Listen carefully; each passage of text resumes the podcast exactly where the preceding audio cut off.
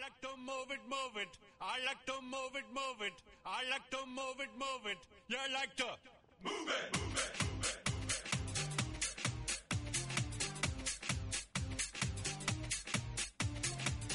All girls all over the world. Original King Julian, funny case man.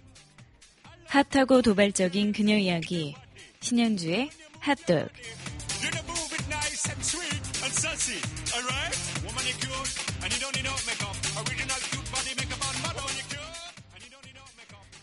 어렵다고 힘들다고 미리 그렇게 마음 먹지 마세요.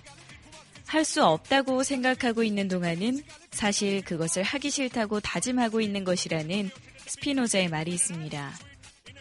어쩌면 우리는 매일 번지 점프대에 올라와 있는지도 모릅니다. 한번 뛰어내리면 정말 통쾌하고 시원할 줄 누가 알겠어요? 그런데 그 위에서 계속해서 마음 졸이고 난 못할 거야 라고 생각하고 있는 거죠. 오늘 무모한 도전이 아닌 계획되고 준비된 여러분의 무한 도전이 꼭 성공하길 바랍니다. 핫하고 도발적인 그녀 이야기 첫 곡으로 고 김성재 씨가 부르는 도전 들려드릴게요.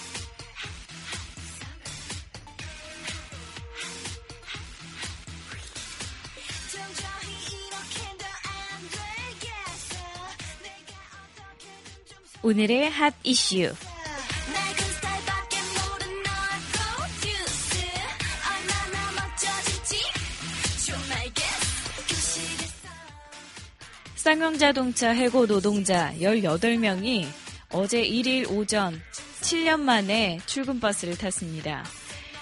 어제 1일 정리해고 노동자 18명을 포함해서 무급휴직자, 신규 채용자 등등 40명이 1차 복직 대상자로 출근버스를 타고 경기 안성의 쌍용차 인재개발원으로 출근했는데요.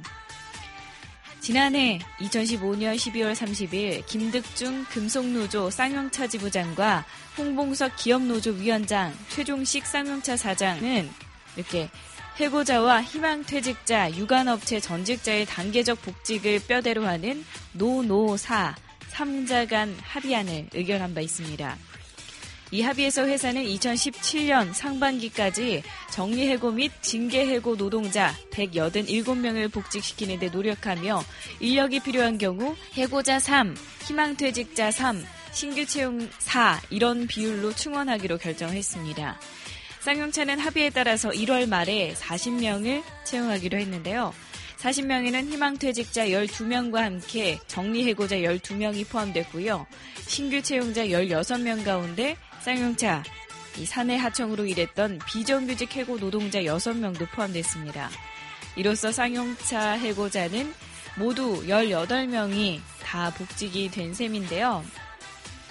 쌍용차 노조 쪽 교섭위원들이 비정규직 문제가 최우선 과제라는 원칙을 내세우고 비정규직도 1인당 4억 원이 넘는 체불 임금을 양보하면서 비정규직 우선 복직이라는 이 값진 성과를 이뤄냈습니다. 7년 만에 출근 굉장히 설레셨을 것 같은데요. 앞으로는 이렇게 고통받는 이런 시간들 없으셨으면 좋겠습니다. 앞으로 기분 좋게 회사 생활 하시길 바랄게요.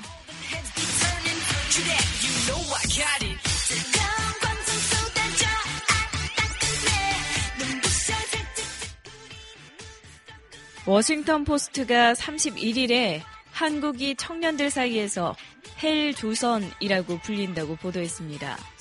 네. 제목이 이런데요. 한국의 젊은이들은 자신들의 나라를 지옥이라고 부르고 있고 탈출을 꿈꾸고 있다. 네, 화려한 조명이나 케이팝, 흔한 기술에 속지 마라. 많은 젊은이들에게 한국은 살아있는 지옥이다. 금수저와 흑수저 논란, 장시간 노동, 비정규직에 시달리는 한국 청년들의 실상을 집중 조명했습니다. 또 장강명 작가의 한국이 싫어서 네, 이것과 손아람 작가의 2016년 경향신문 신년호 기고문 만국 선언문이 엄청난 화제를 불렀다고도 이 워싱턴 포스트가 전했는데요.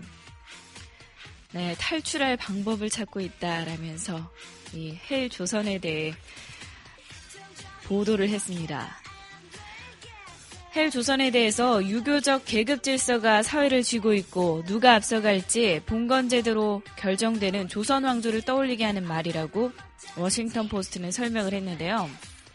요즘 우리 사회에서 흔히 쓰이는 말 금수저, 흑수저론에 대해서도 설명을 했습니다. 20, 30대 젊은이들은 한국에서 금수저를 물고 태어난 사람들이 최고의 대학에 들어가고 좋은 직장도 없는 반면 흑수저를 물고 태어난 사람들은 저임금을 받고 장시간 노동을 하며 산다. 라는 말이라고, 네, 친절하게 설명을 해줬는데요. 고용 불안, 저소득, 이렇게 불안정한 삶에 시달리는 청년들이 하는 자조 섞인 농담이라는 말도 덧붙였습니다. 한국 청년들이 이러한 불만을 대부분 가지고 있다고 아주 명확하게 전해줬는데요. 1960, 70년대 경제 성장과 80년대 민주화를 달성한 시기를 겪은 부모 세대와 다르게 지금의 청년들은 내리막길만 보인다는 것이 원인이라고 네, 꼬집기도 했습니다. 2008년 글로벌 금융위기 이후에 전 세계적으로 많은 이들이 일자리, 집, 그리고 희망까지 잃었다. 특히 한국에서는 산업화와 국민들의 삶이 극명하게 대비되며 상실감이 더 크게 느껴졌다라고 분석했습니다.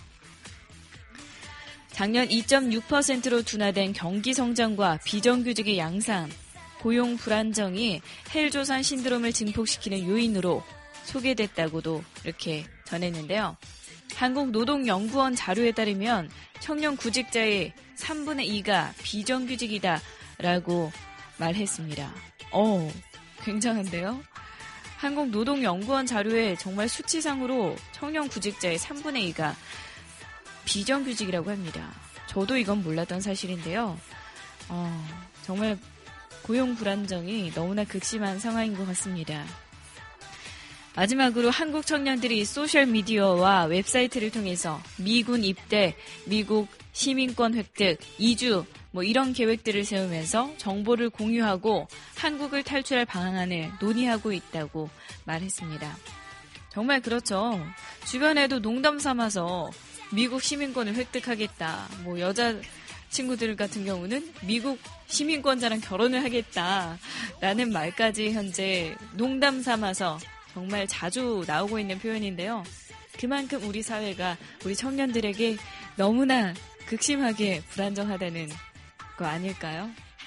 이 세태 어떻게든 바꿔야 할 텐데 말이죠.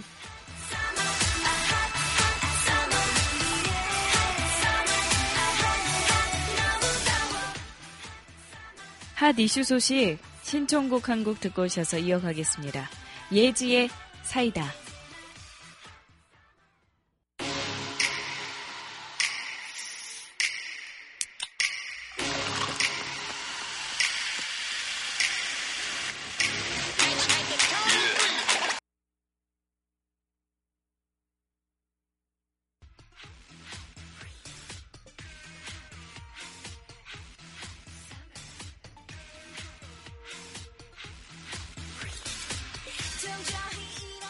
전단을 배포해도 7개월 동안이나 잡히지 않았던 미성년자 성추행범이 SNS로 공개 수배한 지 이틀 만에 붙잡혔다고 합니다. 경남지방경찰청 성폭력 특별수사대는 미성년자를 강제추행한 혐의로 20살 홍모 씨를 붙잡아서 조사하고 있다고 밝혔습니다. 네, 미성년자를 강제추행했지만 이 혐의로 붙잡힌 가해자 역시 굉장히 어린데요. 20살이라고 합니다. 경찰이 따르면 홍 씨는 지난해 6월 14일에 오전에 경남 창원시 의창구의 한 놀이터에서 놀고 있는 6살 이 꼬꼬마 A양 그리고 여자 어린이 2명을 성추행한 혐의를 받고 있습니다. 같이 놀아주겠다라고 접근한 다음에 어린이들을 무릎 위에 앉히고 몸을 만지고 또 강제로 추행하고 달아난 혐의인데요. 사건 당일에 신고를 받은 경찰은 놀이터 인근에 있던 CCTV 화면으로 수배 전단을 만들어 배포하는 그런 수사에 나섰습니다. 하지만 화면이 흐려서 범인 검거에 어려움을 겪었는데요. 이 어린이들의 부모님들이 얼마나 그동안 마음이 졸이셨겠어요. 7개월간이나 수사에 진전이 없자 경찰은 지난 26일 SNS인 SNS인 페이스북에 사건 경위와 함께 홍 씨 얼굴이 찍힌 CCTV 화면을 올렸습니다. 글을 올린 지 이틀 만인 28일 오후 1시쯤에 홍 씨 지인이라고 밝힌 사람에게 제보 전화가 왔습니다. 이를 근거로 홍 씨의 소재 파악에 나섰고요. 이날 홍 씨는 직접 자진 출두를 했습니다. 처음에는 범행을 부인하다가 추궁이 이어지자 일부 범행을 시인한 것으로 알려져 있는데요. 네, SNS에 정말 어마어마한 파워를 알 수 있게 하죠. 7개월 동안이나 못 잡았던 이 성추행범을 이틀 만에 이렇게 검거를 할 수 있게 됐습니다.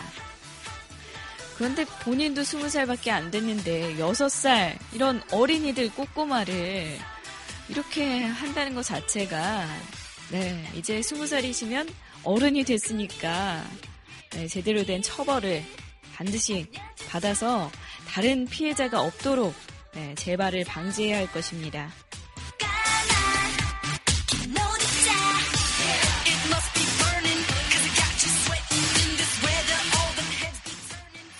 핫 이슈 소식 여기까지 전해드리고 노래 한 곡 듣고 오셔서 다음 코너로 넘어가 보겠습니다.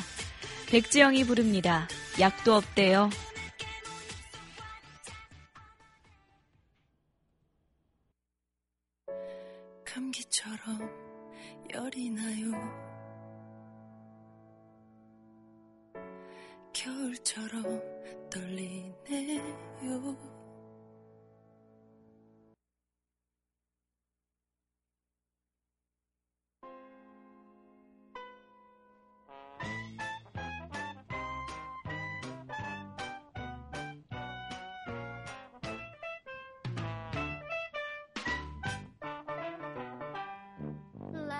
Just a bowl of cherries. Sometimes it is sweeter filled with worries. Don't be afraid. 영화 속에서나 보던 러브 스토리가 현실에 나타나서 많은 사람들의 이목을 끌고 있습니다. 캘리포니아에 사는 에리카 해리스와 뉴욕에 사는 아르테바는 2015년 3월 네, 인스타그램을 통해서 처음 만났습니다. 네, 요즘 페이스북을 위협하고 있는 인스타그램 다들 아시죠? SNS 친구가 된 두 사람은 이내 서로에게 끌려서 SNS를 통한 연애를 시작하게 됐는데요. 전화 통화는 하지 않은 채 사진과 영상만을 주고받으면서 서로에 대해서 알아가게 됐습니다. 그리고 연애를 시작한 지 1년이 되던 시점. 네, 지난달 30일인데요. 두 사람은 처음인 듯 처음이 아닌 어떤 만남을 갖게 됐습니다.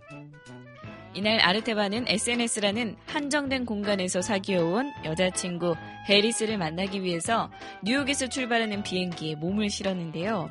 그가 캘리포니아 온타리오 공항에 내려서 게이트에 나왔을 때 해리스의 모습을 단번에 알아볼 수 있었다고 합니다. 해리스 역시 뉴욕발 비행기가 온타리오 공항에 도착했다라는 안내판을 본 뒤에 가슴이 두근거려서 네, 놀랬다고 하는데요. 그가 게이트 밖으로 나오자마자 바로 알아보고 그에게 달려가서 안겼습니다.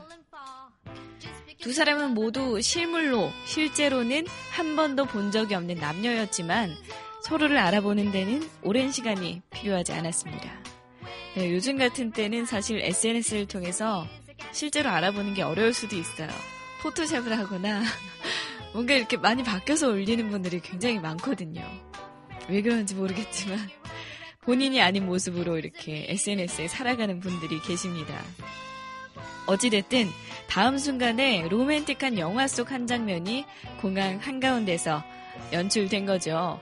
아르테바는 해리스를 만난 자리에서 곧바로 무릎을 꿇고 반지를 내밀면서 프로포즈를 했습니다. 에리카의 대답은 우리가 SNS에서 주로 하는 말인 좋아요 였습니다. SNS로 사랑을 키우고 결국 첫 만남에 결혼까지 하게 된 이 두 사람의 사연은 현지 언론을 통해서 많은 사람들에게 알려졌다고 하는데요. 해리스는 이렇게 말을 했습니다. 이 남자를 얼마나 사랑하는지 실제로 보고 다시 한번 알게 됐다. 그는 내가 지금까지 꿈꿔온 그런 남자라고 애정 표현을 아끼지 않았고요. 에르테반 역시 왕복행 비행기가 아닌 캘리포니아행 편도 비행기를 끊고 왔다면서 생각이 압도되지 말고 가슴과 영혼이 시키는 대로 따라가겠다라고 밝혔습니다. 네, 굉장합니다. SNS를 통해서 만나서 연애를 하고 1년간 전화 통화도 없이 사진과 영상으로 메신저를 주고받던 두 사람이 만나자마자 이렇게 프로포즈를 통해 결혼까지 하게 된 사연인데요. 정말 영화 같은 이야기죠. 두 분 영화처럼 또 더욱 행복하고 사랑스럽게 그렇게 사시길 바라겠습니다. Don't you give up. Keep your chin up and be happy. 사장님의 갑질 때문에 너무나 행복하다는 직원들이 있다고 하는데요. 창사 10주년을 기념해서 사원들에게 감사하다라는 의미로 함께 해외여행을 떠난 한 회사 사장님의 이런 독단적인 결정이 직장인들 사이에서 훈훈한 미담으로 화제를 끌고 있다고 합니다. 사원 모두와 함께 해외 호화 관광에 나선 여행사 사장 헬렌 빌튼 씨의 이야기인데요. 지난 2006년 2월에 창립된 영국 여행사 그룹 컴퍼니는 10년간 꾸준히 매년 50%의 매출 성장률을 기록해왔다고 합니다. 빌트는 그동안 지속된 회사의 이 같은 성공을 기념하고 싶어서 협력업체나 고객과 함께하는 대규모 파티 계획을 세웠었다고 하는데요. 그런데 이내 계획을 바꾸셨다고 합니다.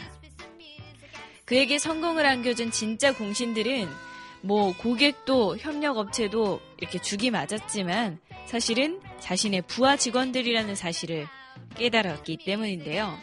10주년을 맞아서 정말로 보상을 받아야 하는 사람들은 우리 회사를 위해서 매일 열심히 일하는 직원들이라는 그런 생각이 들었다고 그는 설명을 했습니다. 그래서 휴양지로 유명한 카리브해 바베이도스의 5성급 리조트에서 사원 32명 전체와 휴가를 가지겠다는 계획을 세웠는데요. 그래서 사원들에게 더 큰 기쁨을 안기기 위해서 일종의 깜짝 쇼를 기획했다고 합니다. 바로 독단적으로 네, 갑질을 하면서 말이죠. 이런 갑질이라면 정말 환영할 만한데 말이죠. 그리고 뭐 원래 회의에서 휴가에 대해서 논의하던 중에 그냥 어디 놀이공원을 대절하자 뭐라는 이런 사원이 의견을 내놓자 어 그래 그러자라고 동의를 하는 것처럼 또 위장을 하신 거죠. 그리고 최근에서야 바베이도스 휴가 계획에 대해서 털어놓으셨다고 합니다. 그래서 사원들은 모두 사장님이 왜 이런 농담을 하시지? 라고 생각하고 말았다고 하는데요. 이번 휴가는 사원들의 노력에 대한 정당한 보상이라고 빌트는 이야기합니다. 네, 이런 사장님이 앞으로도 계속 많아지셔야 할 텐데 말이죠. 자신이 한 게 아니라 우리 모두가 함께 했기에 이렇게 좋은 기업이 나올 수 있었다라고 생각하고 직원들을 의뢰 관계가 아닌 함께 가는 동반자적인 관계로 이렇게 봐야겠죠? 우리나라에도 이런 사장님들이 앞으로 많으셨으면 좋겠습니다. 노래 한 곡 듣고 오셔서 해외 토픽 소식 이어가 보겠습니다. 찰리 포스가 부릅니다. On Colorway.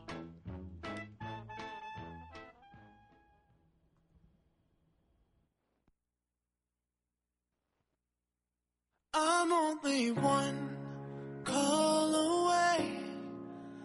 I'll be there to save the day. Superman got nothing on me. I'm only one call away.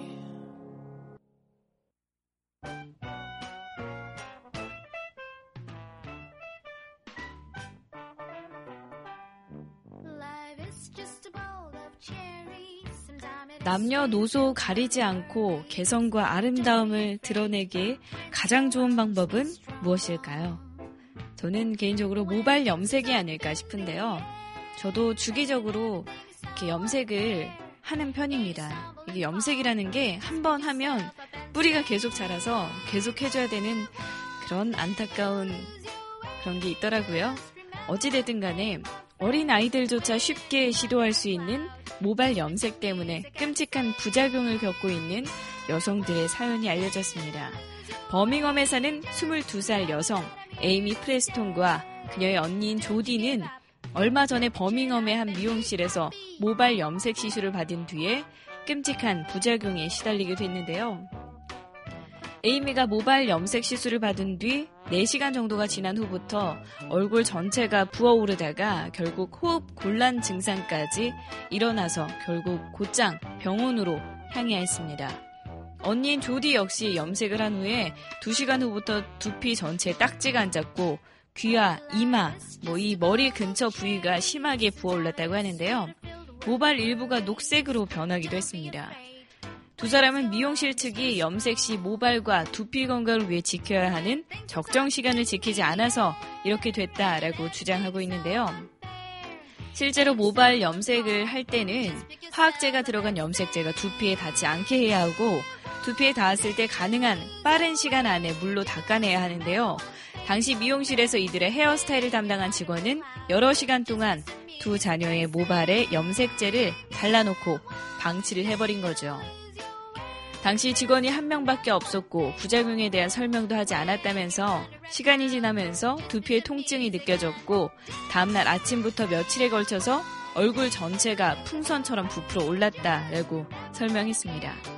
특히 이 에이미가 언니인 조디보다 심각한 부작용 증상을 겪고 있는데요.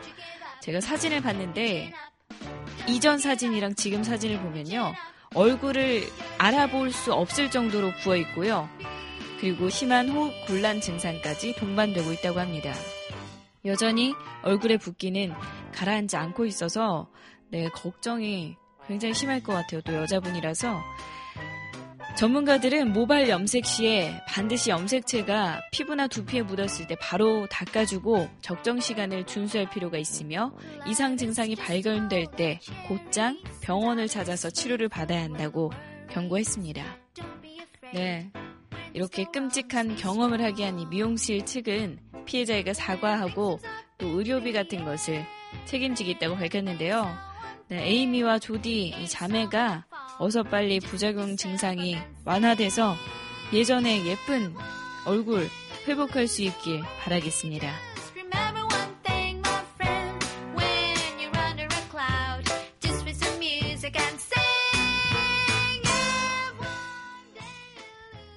남자아이를 여자아이로 등록해도 된다는 법원의 판결이 나와서 네, 논란이 되고 있는데요. 브라질 중부의 마투그로수주의 한 판사가 11살 소년에게 주민등록의 성별 변경을 허용했다고 현재 언론이 최근 보도했습니다. 이에 세계의 관심이 쏠리고 있는데요.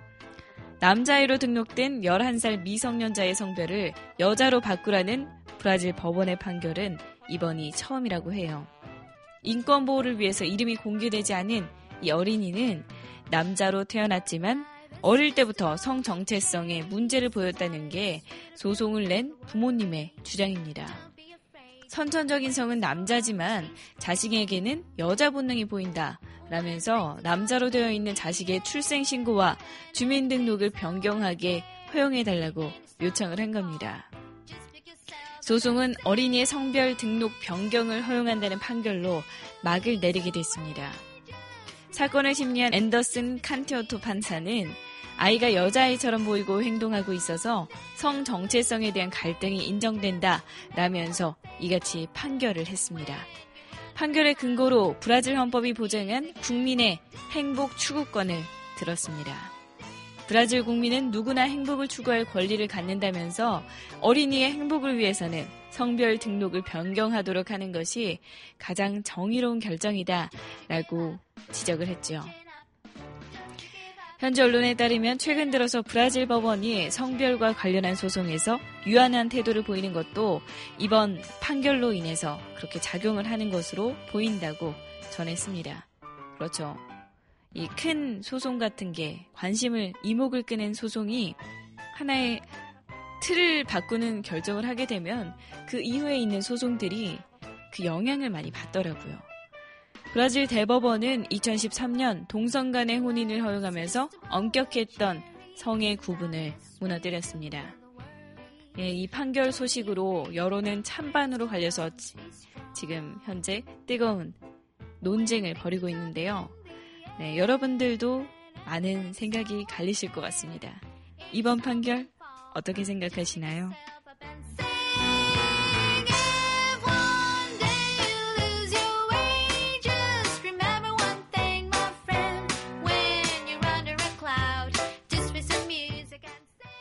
해외 토픽 소식 여기까지 전해드리고요.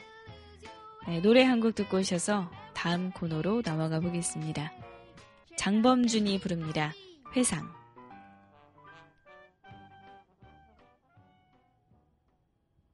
길을 걸었지 누군가 옆에 있다고 느꼈을 때 나는 알아버려 했네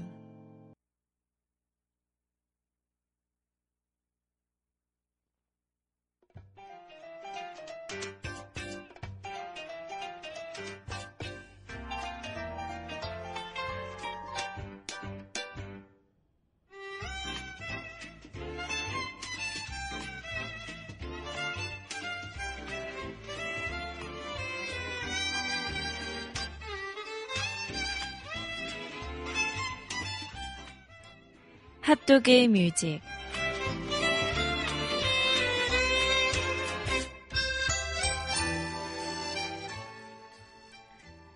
하루 한 곡 여러분과 제가 함께 듣는 핫도그 뮤직 코너입니다. 오늘 제가 들려드릴 곡은요, 음, 특히 노래방에서 큰 사랑을 받는 곡이 아닐까 싶습니다. 여러분도 한 번쯤은 노래방에서 질러보셨을 것 같은데요. 루머스가 부르는 스톰. 거의 반삭발을 한 정유경이라는 보컬이 루머스로 나왔던 영상을 봤었는데요. 이 노래, 스톰이라는 노래 하나로 사실상 영원히 사라진 그룹이라고 볼 수 있죠. 이렇게 명곡을 가지고 지상파보다는 케이블, 지역방송 음악방송에 더 많이 출연했던 그룹이라고 합니다. 이 루머스라는 그룹이요. 스톰이라는 곡은 당시 밀리언셀러 가수보다 더 많이 틀어진 곡이라고 하는데요. 그쵸. 이렇게 음반 시장보다도 지하상가, 골목길, 마트, 패스트푸드점, 이렇게 빌보드 차트 말고요. 길보드 차트에서는 이 곡이 정말 최고였다고 합니다. 그럼 저와 함께 추억을 되새기면서 루머스가 부르는 스톰 한번 듣고 오실까요?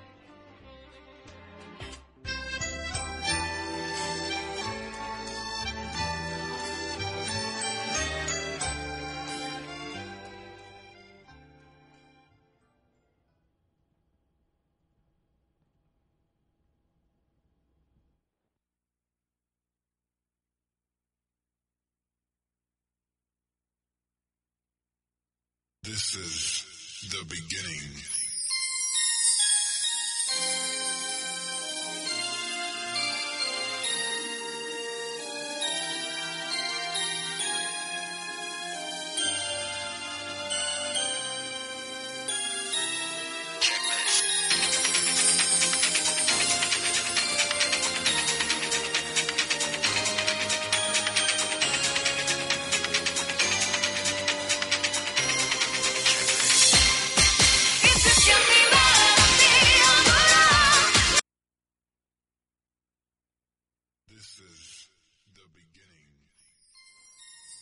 네, 루머스가 부르는 스톰 듣고 오셨습니다. 흔히 여러 앨범을 내고 계속해서 많은 곡을 내는 가수보다 잊혀지지 않는 어떤 하나의 곡을 낸 가수가 더 잊혀지지 않기도 합니다. 스톰을 부른 루머스가 이에 해당하지 않을까 싶은데요. 주영훈이 부른 원곡과 가사가 참 좋은 곡. 이 가사 중에 만일 내게 올 수 없다면 그대로 사라져 주렴. 나 없이 너 행복한 것은 원치 않아. 이 가사는 아마 모르시는 분들이 없을 정도로 쫙 감기는 맛이 있는 것 같아요. 그쵸?